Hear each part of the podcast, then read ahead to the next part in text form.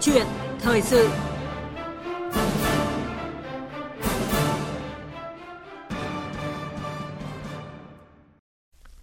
Thưa quý vị, thưa các bạn, theo luật sửa đổi bổ sung một số điều của luật cán bộ công chức và luật viên chức, từ ngày 1 tháng 7 năm sau, tất cả các trường hợp chưa thực hiện hợp đồng làm việc không xác định phải ký kết hợp đồng xác định thời hạn. Điều này có nghĩa rằng là sẽ không còn biên chế suốt đời. Bỏ biên chế suốt đời được thực hiện sẽ tác động rất lớn đến hàng triệu giáo viên đang công tác ở khắp mọi miền đất nước. Việc bỏ biên chế suốt đời đối với giáo viên sẽ trở thành động lực cho giáo viên nâng cao chất lượng giảng dạy, nhưng cũng đặt ra những nỗi lo khiến giáo viên khó lòng yên tâm gắn bó lâu dài với nghề, nhất là trước yêu cầu đổi mới chuẩn bị thực hiện chương trình giáo dục phổ thông sách giáo khoa mới. Và để có thêm một kênh thông tin, câu chuyện thời sự hôm nay chúng tôi mời đến phòng thu trực tiếp chuyên gia giáo dục tiến sĩ Vũ Thu Hương, nguyên giảng viên Trường Đại học Sư phạm Hà Nội để cùng bàn luận câu chuyện này. Và xin mời quý vị thính giả đặt câu hỏi trực tiếp hoặc là nêu ý kiến của mình qua số điện thoại là 0243 934 9483 và 0243 5 563 563. Xin nhắc lại số điện thoại là 0243 934 9483 và 02435 563 563. Bây giờ xin mời biên tập viên Lê Thu và khách mời bắt đầu cuộc trao đổi. Vâng, cảm ơn biên tập viên Thu Huyền và biên tập viên Hoàng Ân. Xin cảm ơn tiến sĩ Vũ Thu Hương, nguyên giảng viên Trường Đại học Sư phạm Hà Nội đã tham gia chương trình hôm nay ạ. Chào tất cả các bạn, chào các quý vị thính giả. Vâng, sở dĩ mà tôi giới thiệu tiến sĩ Vũ Thu Hương là nguyên giảng viên Trường Đại học Sư phạm Hà Nội vì là muốn từ câu chuyện của chị lấy một cái ví dụ, đó là chị đã bỏ cái cương vị là giảng viên của một trường đại học lớn ở Hà Nội đó. Đó là niềm ao ước của rất là nhiều người khi mà muốn vào Trường Đại học Sư phạm Hà Nội, nghĩa là bỏ biên chế vững chắc để ra ngoài làm ạ. Vậy xin hỏi chị là cái lý do chị rời khỏi Trường Đại học Sư phạm là gì ạ? Tôi có rất là nhiều lý do để quyết định cái công việc lớn đến như thế này. Thứ nhất là tôi cảm thấy cái môi trường làm việc đã không còn phù hợp nữa. Nó có một chút gì đó hơi gò bó.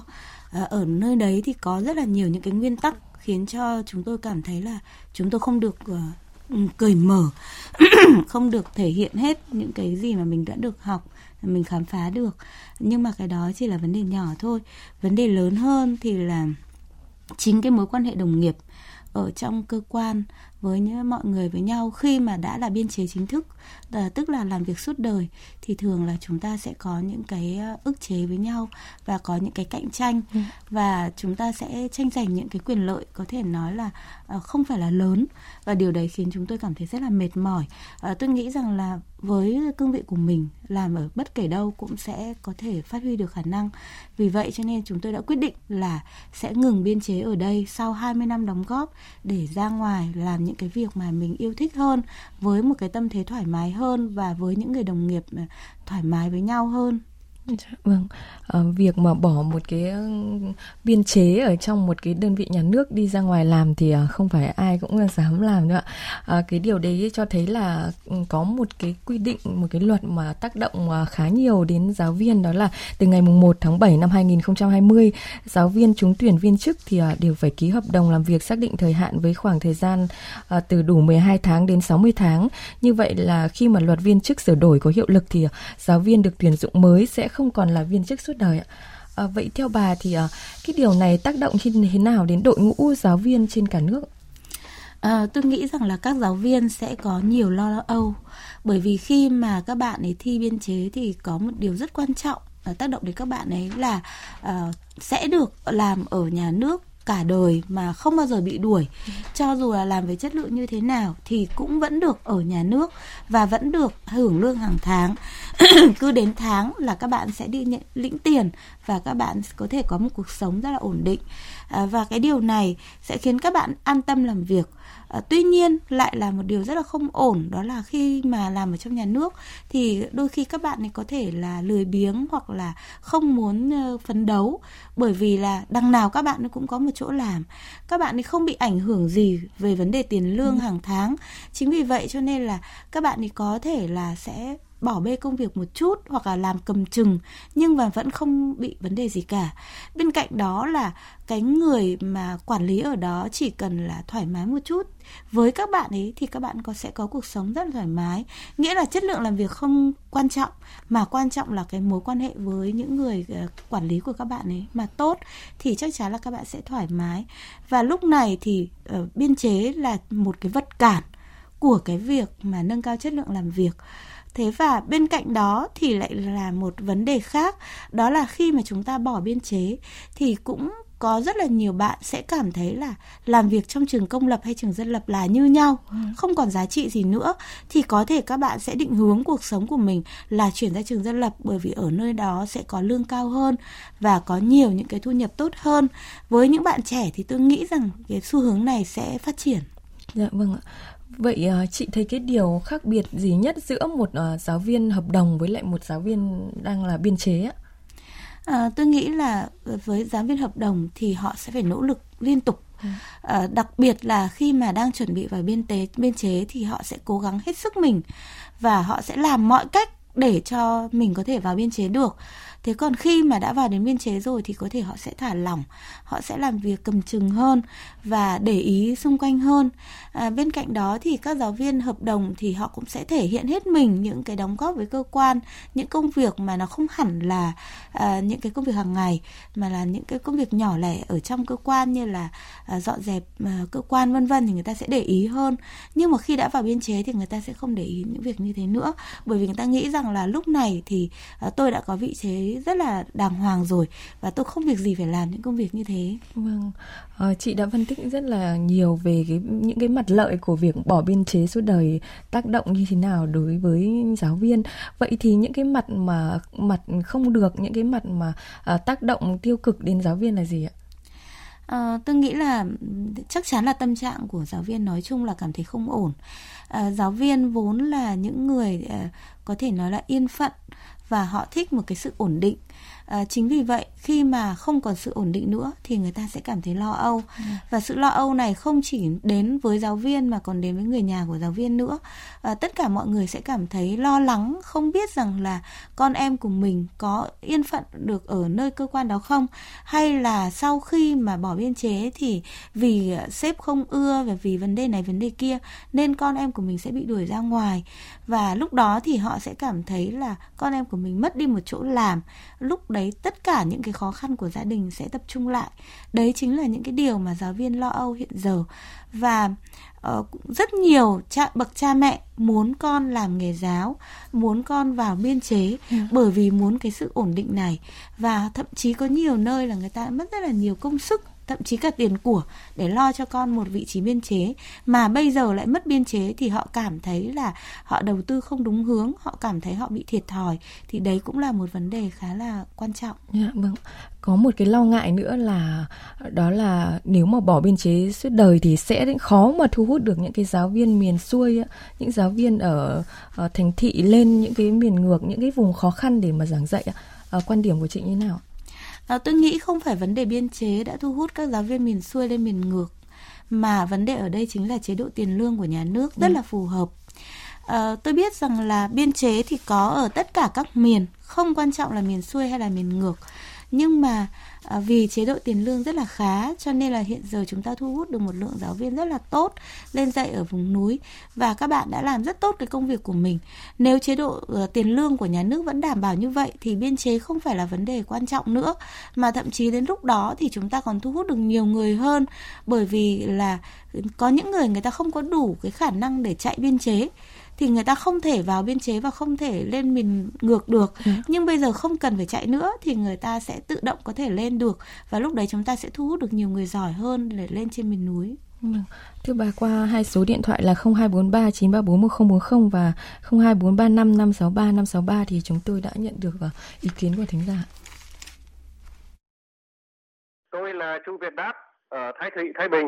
Thì có câu hỏi như thế này, nếu nhà nước bỏ chế độ công chức, viên chức đối với giáo viên thì việc tuyển chọn và ký hợp đồng tới đây đối với giáo viên thì sẽ do cơ quan nào trách nhiệm, rồi tiền lương sẽ do nguồn kinh phí nào chi trả, rồi vấn đề thi đua khen thưởng, thang bảng lương, chế độ bảo hiểm xã hội vân vân, có gì khác nhiều như hiện nay không? Xin hỏi vị khách mời như vậy. Vâng, câu hỏi này thì chắc là thính giả có đặt ra cho các cơ quan nhà nước hoặc là Bộ Giáo dục hay là Bộ Nội vụ có rất là khó trả lời đối với tiến sĩ Vũ Thu Hương, nhưng mà chị có thể chia sẻ quan điểm hay là góc nhìn của chị như thế nào khi mà bỏ biên chế suốt đời thì những cái chế độ khác đối với giáo viên cần thực hiện như nào để họ có thể yên tâm công tác, yên tâm cống hiến ạ? Cũng như là thính giả cũng có hỏi là nếu mà thế thì ai sẽ là người ký hợp đồng ạ? Chị có thể nêu quan điểm của mình ở góc độ chuyên gia giáo dục ạ? Vâng, tôi nghĩ rằng là cái câu chuyện về quyền lợi, về tiền lương cũng như là tất cả các chế độ khác thì người giáo viên vẫn phải được đảm bảo như cũ, bởi vì lúc này thì hợp đồng cũng chỉ thay cho biên chế mà thôi. Chúng ta đã ký hợp đồng với người giáo viên thì đương nhiên chúng ta phải đảm bảo tất cả những cái quyền lợi như thế để cho người giáo viên có thể làm việc. Đây chính là cái quy định về hợp đồng lao động thông thường. Còn vấn đề mà ký hợp đồng, ai là người sẽ quyết định cái việc này thì chắc chắn là các hiệu trưởng, các nhà trường sẽ ký. Và rất nhiều người sẽ lo lắng là sẽ có tiêu cực ở đây. Chúng tôi cũng khá lo. Tuy nhiên tôi nghĩ rằng có một điều mà chúng ta có thể quan tâm, đó là người hiệu trưởng. Nếu như ký cho những trường hợp giáo viên không giỏi, kém, thì điều đó sẽ ảnh hưởng đến chính uy tín của nhà trường, đến chính thương hiệu của nhà trường, và điều đó cũng sẽ ảnh hưởng đến việc là tuyển sinh của nhà trường. Thì chắc chắn các nhà trường, kể cả các trường bây giờ hiện nay đang là chế độ công chức, thì họ vẫn tuyển có một số những người giáo viên chúng ta cảm thấy là không ổn. Nhưng có những người giáo viên thì không cần bất kể điều kiện gì vì họ đã giỏi sẵn rồi, họ vẫn mời về trường bình thường. Và chúng ta có thể yên tâm là sau khi bỏ biên chế sẽ vẫn có những người giáo viên giỏi được mời về trường nếu như mà họ thực sự giỏi. Vâng, cũng rất là có những cái lo lắng là đó là khi mà bỏ biên chế thì sẽ hạn chế được việc chạy biên chế, nhưng mà nếu mà thực hiện chế độ hợp đồng thì lại cũng rất là dễ xảy ra cái tình trạng chạy hợp đồng ạ. Như chị có nói là cũng không có nhiều lo ngại, nhưng mà tôi muốn hỏi ở một cái góc độ nữa là chúng ta đang nêu những cái khó khăn, những cái tác động đối với giáo viên khi mà bỏ biên chế. Còn ở góc độ là các nhà trường ạ, các hiệu trưởng khi mà bỏ cái biên chế suốt đời này thì tác động như nào và gây khó khăn như nào đối với các nhà trường khi mà tuyển dụng hay là muốn thu hút giáo viên vào trường của mình, những giáo viên giỏi ạ? Vâng, chúng ta đang rất lo ngại về vấn đề là hiệu trưởng thì họ sẽ có quyền và họ sẽ sử dụng cái quyền của họ để làm tiêu cực. Tuy nhiên tôi lại nghĩ rằng hiệu trưởng sẽ gặp khó khăn khi mà bỏ biên chế, bởi vì chúng ta biết rằng chế độ tiền lương của nhà nước thì thấp hơn rất nhiều so với các trường dân lập. Hiện nay các trường dân lập đã trả những mức lương rất rất cao, có những trường là đã trả đến hơn chục triệu cho một giáo viên mới vào trường. Vậy thì nhà nước có đủ cái sức để chi trả như vậy không? Sự hấp dẫn của các trường công lập sẽ giảm đi rất nhiều khi chế độ biên chế suốt đời bị bỏ. Và lúc này thì các hiệu trưởng sẽ phải thu hút những người tài như thế nào? Bởi vì lúc này thì vị thế ở trong trường công lập hay dân lập là ngang nhau. Và các trường công lập và dân lập không có một sức cạnh tranh nào lớn hơn về vấn đề biên chế cả. Và lúc này họ sẽ phải thu hút bằng tiền lương, mà tiền lương của nhà nước thì lại thấp hơn rất nhiều. Thì có thể là họ sẽ chỉ thu hút được những người giáo viên mức trung bình, còn những người giáo viên giỏi sẽ không về đó, mà họ sẽ lựa chọn những nơi nào mà có chế độ tiền lương tốt hơn. Và chế độ bảo hiểm, chế độ an sinh xã hội tốt hơn, thì lúc đấy là những người giáo viên kia họ sẽ lựa chọn. Thì tôi nghĩ rằng là cái vấn đề tiêu cực của các hiệu trưởng không phải là nhiều ở các thành phố lớn, ở các vùng nông thôn thì có thể sẽ xuất hiện, nhưng mà lại là cái khó khăn của các hiệu trưởng ở các thành phố lớn, và họ sẽ phải làm như thế nào, đấy là một câu hỏi rất là lớn luôn. Vâng, bản thân các trường cũng phải rất là nâng cao chất lượng cũng như là có thêm những cái ưu đãi, những cái chế độ dành cho giáo viên để mà thu hút được nhiều giáo viên đến với trường của mình nhiều hơn, đúng không ạ? Vậy thì có một cái câu hỏi đặt ngược ra lại là nếu mà như vậy thì với các trường công, việc mà thu hút giáo viên giỏi vào thì cũng rất là khó khăn rồi, thì sẽ rất dễ xảy ra cái tình trạng là sẽ thêm những cái nguồn thu, những cái khoản thu ngoài ạ, để mà có cho thêm giáo viên những cái, dành thêm cho giáo viên những cái chế độ đãi ngộ nhiều hơn, thì lại dễ xảy ra những cái trường hợp là lạm thu và thêm nhiều khoản thu ạ. Thì ý kiến của chị như nào? Vâng, tôi cũng nghĩ như thế, bởi vì các trường dân lập thì họ, nguồn thu của họ chính là học phí, mà các trường công lập thì học phí lại quá thấp. Như cái thời con gái tôi đi học chỉ có 50.000 và đến bây giờ thì tôi không biết, chắc là khoảng trên 100.000. Thì rõ ràng với cái khoản thu như thế thì họ không thể đảm bảo một cái chế độ tốt cho giáo viên được, và muốn như vậy thì họ sẽ phải nghĩ ra các khoản thu khác nhau, và lúc này thì vấn đề lạm thu sẽ lại diễn ra, và các phụ huynh sẽ cảm thấy rất ức chế là tại sao mà những trường công lại có nhiều khoản thu như thế trong khi các trường tư chỉ có duy nhất khoản học phí thôi. Thì đây lại là một câu hỏi khó nữa cho các hiệu trưởng, và tôi nghĩ là lúc này nhà nước cần phải có những cái biện pháp hỗ trợ cho các hiệu trưởng, ví dụ như là cho phép các hiệu trưởng nâng cao học phí lên để có thể thu hút được học sinh, trừ những trường hợp là các cháu đặc biệt, để đảm bảo về chế độ là tất cả các cháu đều được đi học. Thì còn những trường hợp mà các cháu gia đình bình thường thì chúng ta phải nâng học phí lên, chứ không thì các trường sẽ gặp khó khăn rất lớn đấy ạ. Vâng, thưa chị, qua các số điện thoại thì chúng tôi tiếp tục nhận được ý kiến của thính giả. Tôi là Nguyễn Duy Lập của thị trấn Phục Hoài. Giáo dục và y tế là hai cái vấn đề nó phản ảnh lên cái sự ưu việt của một xã hội. Nhưng nước mà giàu có là ta miễn phí cái hai cái mặt hàng này. Nếu chúng ta bỏ công chức giáo viên, tức là ta đã đưa ra giáo dục thành một cái mặt hàng kinh doanh, mà đã kinh doanh giáo dục thì sẽ có nhiều em, nhiều nơi sẽ không đi học được, nhất là các em ở vùng sâu, vùng xa và còn trẻ nghèo. Tôi kia hết đấy ạ. Xin cảm ơn thính giả. Ý kiến của thính giả thì cũng là một cái câu chuyện mà chúng tôi đang đề cập đến, là cái việc mà sợ là sẽ lạm thu thêm những cái khoản thu để mà các trường có thêm nguồn thu để thu hút giáo viên nhiều hơn. Vậy thì tiến sĩ Vũ Thu Hương có chia sẻ gì thêm với thính giả? Tôi cũng cảm thấy lo ngại về vấn đề này, và tôi nghĩ rằng là có lẽ chúng ta vẫn phải giữ một số trường mà ở đó đảm bảo vấn đề viên chức suốt đời để cho họ có thể yên tâm làm việc. Ví dụ như những trường về học sinh khuyết tật, hoặc là những trường học sinh khó khăn, nghèo khó khăn, thì lúc này không thể nâng cao những khoản thu của người dân được, mà họ sẽ vẫn phải làm việc tốt trong cái chế độ của nhà nước. Và lúc này nhà nước cần phải quan tâm đầu tư cho những trường như vậy để mà chất lượng giáo dục cũng đảm bảo an toàn giống như tất cả các trường khác. Còn nếu không thì cái câu chuyện kinh doanh giáo dục cũng là một câu chuyện khá là đau đầu đối với tất cả những người làm giáo dục chúng tôi. Dạ vâng, chúng tôi tiếp tục nhận được một ý kiến của thính giả nữa.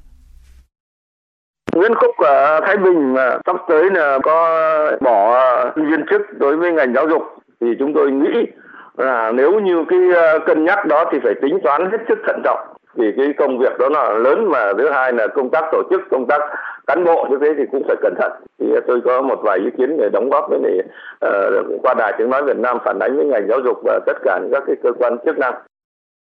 Vâng, xin mời tiến sĩ Vũ Thu Hương. Vâng, rất là cảm ơn thính giả đã đóng góp cho chúng tôi. Tôi nghĩ rằng là chắc chắn là các cơ quan chức năng họ đang cân nhắc và cân nhắc rất là cẩn thận. Tuy nhiên là những ý kiến của chúng ta cũng là một kênh để cho tất cả những nhà quản lý xem xét và thay đổi để mà đảm bảo cái chế độ cho giáo viên, để không gây ra những cái sự xáo trộn lớn sau khi mà cái chế độ bỏ viên chức suốt đời này nó sẽ được bỏ đi ạ. Vâng, vậy theo chị thì chúng ta cần có cái lộ trình thực hiện như thế nào để mà không ảnh hưởng đến tâm lý cũng như là đảm bảo hơn đời sống của hàng triệu giáo viên trên cả nước hiện nay ạ? Tôi nghĩ rằng việc đầu tiên thì chúng ta phải xem xét đến chế độ của từng giáo viên ở từng vùng miền, từng trường một. Và sau đó chúng ta sẽ xem là vấn đề tiền lương, vấn đề đãi ngộ đã được đảm bảo hay chưa, và có những cái quy định rất rõ ràng để cho những người giáo viên đang làm ở những trường công lập không cảm thấy quá lo lắng. Sau đó chúng ta cần phải gửi thông tin đến tận tay những người giáo viên, và lúc này sự lựa chọn sẽ là thuộc về họ. Họ lựa chọn ở lại trường hoặc là rời đi, chuyển sang các trường dân lập là đấy hoàn toàn phụ thuộc vào quyền của họ. Và những người giáo viên sẽ tự đánh giá bản thân mình và tự lựa chọn con đường đi cho mình. Nhưng mà sau đó thì chúng ta phải tiếp tục xem xét để không xảy ra tình trạng là thiếu giáo viên trầm trọng ở những trường công lập. Đấy là một câu chuyện rất là khó khăn, và tôi nghĩ là cái việc mà chúng ta bỏ ngay tất cả những cái quy định như thế này sẽ là một cú sốc rất lớn của ngành giáo dục, mà cần phải có một lộ trình để thay đổi từ từ chứ không thể ngay lập tức như thế này được. Dạ vâng, xin cảm ơn chuyên gia giáo dục tiến sĩ Vũ Thu Hương về cuộc trao đổi ạ. Thưa quý vị, thưa các bạn, như vậy rằng là việc bỏ biên chế suốt đời là tiền đề quan trọng để nâng cao chất lượng đội ngũ giáo viên, đẩy mạnh xã hội hóa giáo dục và góp phần nâng cao chất lượng giáo dục. Tuy nhiên đây là vấn đề lớn cần có lộ trình thích hợp để không làm xáo trộn đời sống của hàng triệu giáo viên hiện nay, và mong muốn hơn nữa đó là ngành giáo dục sẽ luôn bảo vệ quyền lợi của giáo viên trước hết, tất cả là vì sự phát triển của ngành. Và quý vị vừa dành thời gian cho câu chuyện thời sự và hãy tiếp tục bày tỏ quan điểm ý kiến của quý vị liên quan đến việc bỏ biên chế suốt đời đối với giáo viên. Hãy gọi đến số điện thoại là 0243 934 9483.